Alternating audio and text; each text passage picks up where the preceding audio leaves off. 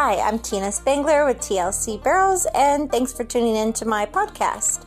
Today I want to talk about no rate, how to fix it, and why it happens.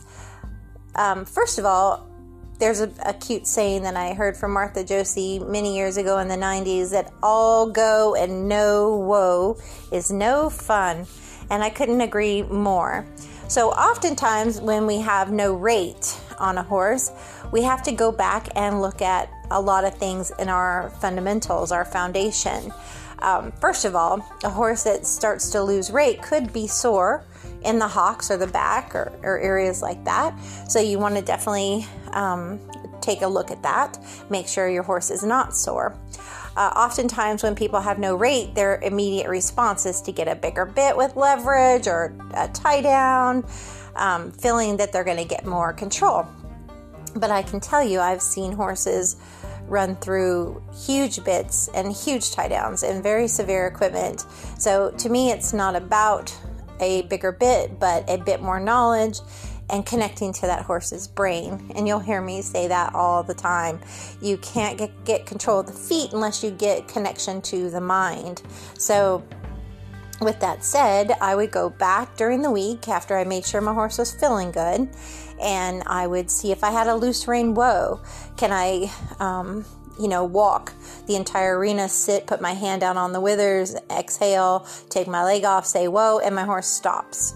Um, can I do that again if it does it great at a walk? Can I do it from a post trot to a loose rein whoa?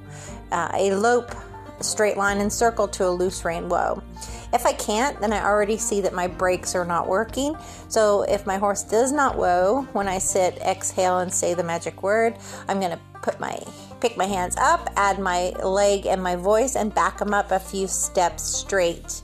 Um, you know, three to five steps. And if um, if they continue to do that, meanwhile they're getting uh, worked on their backing, which gets them to round their top line and probably uh, face flex vertically, as well as um, get their hindquarters up under them and start thinking, get on my booty and back off every time she says, Whoa, I need to back up. So eventually, through enough repetition, they will start doing it. Another thing you need to see is if you have vertical flexion. Can you, at a standstill, get your horse to break in the poll softly to pinky pressure in an O ring and split reins, or a side pull, an S hack, or something extremely light and um, split reins at pinky pressure? Can they break in the poll vertically at a standstill, a walk, a trot, and a lope? If your face is not broke, it's going to be real hard to get collection and rate on a horse. So it all starts from having a horse that's soft and broke in the face. So I would start there. Uh, I would start with making sure I had a loose rein whoa. If I didn't have control of those hind end, I would be doing hind end disengaging. I might do some uh, rollbacks. I might do some side passing. Uh, again, backing straight lines and circles are all really good. I'd also be working on that face vertically. I'd also add some uh, leg laterals laterally. Can I get their face left and right softly? Can I pick up that shoulder and move it over? Anytime you make a lateral movement, you're going to automatically slow down a hair, anyways. So uh, I might do giant X's through my arena or invisible pole bending and just work on a nice, big, pretty two track. You know, get a lot of nose and shoulder, and front feet and back feet are on different tracks, and um, make sure my horse is soft and light. I want to be able to get my horse to do things from pinky, not two fingers, not ring finger, middle finger, pointing finger. I certainly don't want to have to get to my wrist or moving my elbows back. Um, to have control of my horse. Again, I want to use give and take pressure. I want to ask them to do something, release, and trust them to do it. If they don't, then I'll ask again and I'll continue with this exercise until they are doing what I've asked without me micromanaging, without me having constant pressure and always again using give and take. Anytime you keep constant pull or pressure on a horse, they're just going to depend on it. They're going to lean into it. They're going to pull away from it. Um, they're going to push harder on you. They're going to dump harder on their front end than their hind end. They're going to root their hands. I mean, root on your hands and get their nose out in front of them. It just leads to a whole lot of undesirable things and definitely not going to help you with rate on your barrels. So, once my dry work was good, I would do some drills for rate. I might uh, work the D pattern, big and small D, because I'm going to rate before I get to the barrel, and then I'm going to be collected as I go around the barrel, and then I'm going to extend out of the barrel. And set it up pretty big. Set it up, you know, with the cones 60 feet from the barrel, and that gives you, you know, a good uh, two strides of rate before you get to the barrel. You know, you can have your cones 30 to 60 feet away. That way, you're, you know, it just depends on whatever room you have available to you in your arena or your pasture where you're working. Um, but the goal is to collect and to slow as you approach the barrel and to stay collected as you go around the barrel. So um, after that, you want to have a little bit of extension out. If you're on a hot horse, you're not going to want much go out. If you're on a laid back horse, you could have a little bit more go out. But the idea is that they end calmer than you begin. So you want to make sure that everything um, is to the bigger, you know, the bigger journey of getting that horse's brain connected to you, uh, the bigger goal. So uh, the big D, little D is good for that. Um, single barrel would be good for that. Spirals is wonderful for getting collection on a horse where they start to rate off of your body and um, collect as the circle gets smaller, but keep that fluidity and not break down, not rush it. And then once you've done enough drills and you feel like your dry work and your drills look good, I'd take them back to the barrels. I would go from the alleyway to first and um, at a walk. And when I get where the tracks cross, I'm going to sit, exhale, say the magic word, put my rein down on their mane and say, whoa. If they stop, I'm going to rest and pet. If they don't, I'm going to back up and I'm going to repeat that. Only walk around the barrel, by the way, and have good form. Do your perfect pockets that you would in a competition. Always, even at a walk, ride your horse like you were at a run for muscle memory for both of you. And repeat that at second and third.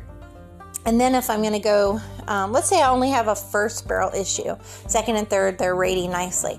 So let's say I post trot to first, sit and say whoa, and they don't stop. Okay, so I pick up my hands. You know, this is loose rein whoa. Remember, hand goes down on that mane. You don't have any rein pressure. You just sit, exhale, take your leg off, say whoa and they don't whoa. I'm going to go ahead and pick up my hands, add my voice and my leg, and ask them to back up as I sit deeper in the saddle. Ask them to back a couple steps, but this time I'm going to roll back away from first barrel. So if the first barrel is right, I'm going to roll back left. I'm going to go back to the alleyway at the same speed I approach the barrel. So if I'm trotting, I'll trot back to the alleyway. I'm going to stop, loose rein whoa, hopefully. If they don't, I'm going to back them up a couple steps, exhale, think about it. Then I'm going to roll back to the right again. I'm going to trot to that first barrel. I'm going to repeat that until they stop on a loose rein just keep roll backing back and forth, back and forth until they actually stop. When they do, I'm going to make a big fuss, pet them, rest them. I, I like to put the hind end instead of the front end of a horse that doesn't have rate because it gets me sitting back in the saddle and it and it it's more like being in a recliner, you're more relaxed, and you're in the hind end, which we want to get the horse focused on. Now remember, when you back up, you also want them to give vertically so that you're breaking in the poll, rounding the top line so they can get their hindquarters underneath them. So um, this goes back to you should have already done your dry work for that. That's why we don't go to the barrels until we know our dry work and drills are correct. Okay, so once that feels good, then I might repeat it on second and third. If second and third aren't a problem, I'm just going to walk to second and third and be done. Um, but I, I just address the one barrel that I have an issue at. So you don't always have to work. If you if you have a rate issue at first and third, you can do that at first and third and just be smooth at second. Or you can work all three barrels for rate all of my training is never going to be cookie cutter. It's going to be based on the individual horse because sometimes you have a horse that just needs rate on one barrel and not the others. Um, sometimes you have a horse that needs rate on every barrel. So you don't want to do for one horse what you would do for another because they're never going to be identical twins. Each one's going to be a little bit different, and that's where it takes um, horsemanship and relationship building to really know a horse and what works better for them. Some horses do better with collection extension work, some horses do better with more quiet, slow rides and just collection work. Um, some horses need the uh, training of their emotional control up and down. And so, again, as you're learning, that's why it's so important to work with a coach because they can help you avoid hot spots and bad habits. So, um, you know, a lot of times horses shoulder barrels for that very reason of anticipation. That's where in and outs would come in handy. But a horse that's maybe um, turning too soon, the anticipation um, is caused probably by rider, and then it's um, then it flows into the horse. So straighter, longer is better. So again, I wouldn't train and and drill the same for anybody. I would mix it up, and same with the rate. Uh, if I had no rate, I would look at it as an individual thing. Is a rider not sitting deep in their turns in competition? this is another thing that you have to look at. Why is it happening? Is the rider sitting too late? Maybe the rider is not sitting at all and just pulling back. Maybe the rider's sitting but not doing a two hand rein check to set the horse on the butt. Maybe the horse, the horse, um, the rider's just sending them and um, asking with their body and their reins too late. Uh, maybe they need to ask for it sooner. So there's a lot of things that can cause rate issues in rider cues. One, not sitting, and when I say sit, I mean let your hind, your hind, your hind hinded, let your um, the the let's see, what's the best way to say this? Let your seat, the your pockets, um, like your pockets of your pants, really sit deep. Um, you know where you soften your ribs into your hips and really try to think of pushing your butt down into the saddle um, whether it be to the back of the saddle or down in the saddle, what feels most comfortable to you. Um, and just really take those legs off. You know, you can kind of um, a lot of a lot of times with horses just loosening your legs in your stirrups and your calves and thighs can feel feel loose to them and by taking that leg off that will get you that rate. Now if you're on a horse that has a ton of rate and you sit down and take your leg off they're going to stop and you don't want that. So with that kind of horse a horse that has too much rate you sit but you keep a little leg on that means collect collect but keep forward. But with a horse with no rate you're going to really relax your legs and your feet in those stirrups and that makes a big difference so, by sitting deep, sitting on your pockets, softening your ribs into your uh, hips, and um, even letting your shoulders come back a little bit on those really hard running horses. Um, that's going to really say, hey, rate, whether you sit deeper, sit back a little bit more with your hips and shoulders. Um, but the hands are really important here too. When you sit, maybe you're going to sit three strides out and then you're to exhale and you're to take your legs off and you're to do a two hand check and say, Whoa. So that way, by the time there's two strides out, they're responding. But if you ask two strides out, they're not to respond until they're one stride out, and now you've gotten by the barrel one stride if they did respond. And with some horses, you have to sit three strides out, bump two strides out with two hands, and then maybe bump one hand at one stride out, or bump one hand when you get to spot one to help them start that turn. And then maybe give it back to them with your hand as you're looking at spot two. And then as you get to spot three, you're going to bump with your inside hand, look around for your next barrel's pocket turn your inside hip and shoulder and apply your outside leg, and that's going to help you finish that barrel. And that's another added addition to it. We always want to sit square for rate, but when we get in the turn with a horse that needs more rate and turn, you're going to probably start turning your inside shoulder and hip more and sooner than you would on a horse that turns on their own and you may do more inside hand checks with outside leg bumps. And that may happen as early as spot two to spot three with that horse. Sit through the entire turn, start to look around between spot two and spot three, bump with your inside hand, your outside leg, turn your inside um, hip and shoulder. And all of those things will help with that rate and that turn. So that would be a good tune up, and you can do that at a walk, trot, and a lope. Always stop where the tracks cross, and again on a loose rein, stop and pet. Um, if they don't do it, back them up and only walk around the barrel because we're trying to promote relax in the turns. I've always trained with my program, and it is an entire program. You cannot be successful with my program if you only do one piece of it. You have to do all parts of it from the dry work to the drills to the barrel training to the to the seasoning, to the adding speed, to the hauling, exposure, all of that. It all matters. Um, from connection to relationship building, it it's all a part of the program, and all the pieces have to come together for it to work. It's like a giant puzzle, and you want to have a completed puzzle when you're all done with that that horse of yours, and you have that relationship and those results and performance that you were hoping for. So, um, with that said, you have to really analyze is it a rider cue? Is it my horse is chargy? And anytime you feel a horse charging into a turn and stalling out and, and lazy out, that's a total opposite of my program. My horses, I want them relaxing and thinking relax and easy in and hurry out and have fun running out.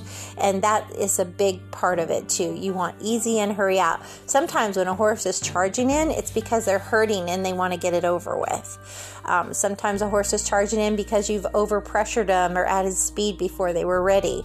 But anytime a horse charges in and stalls out, you've got to switch things up. And just that one simple um, drill of transitions can change that for you. So always slow down one speed. You don't even have to stop on this kind of horse, the charging in horse.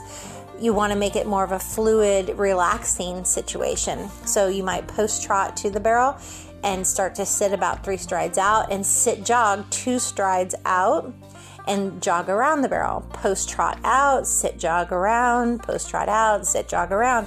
Same thing at the lope. You may um, let them lope a little bit higher lope as they leave the alleyway, but slow lope in, higher lope as they leave the barrel, but slow lope in, and repeat that. And don't let them run home. You can turn them off at third, over finish and just do a no stop, no start routine when you're practicing rather than going home straight. I only go home straight if I'm teaching a baby the pattern and I always go the same speed that I went to the first barrel is the same speed I would come home because you don't want them to think that as soon as they turn third barrel it's over with. We still have to get to the timers. So now on a horse that's competing, novice or open, they know how to run home from third to the timers. So that horse you can turn off of third and you can do more of a no stop, no start to prevent hot spots and to do things in sets of three. Remember, horses learn in sets of three.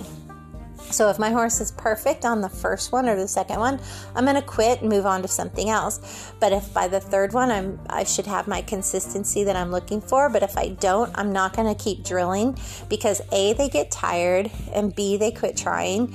So if on the third one it's still not where I want it, I'm going to slow down a speed or break it down into more pieces. So that's something to consider when you're building a relationship with your horse and you're trying to have an end result of a happy horse that loves its job. So you don't ever want a desired um, desire dread into your horse. You want to desire want to in your horse. So, again, I hope that gives you some ideas on how to handle a horse that has no rate, why it happens, and how to fix it. So, thanks for tuning in, and as always, ride with heart.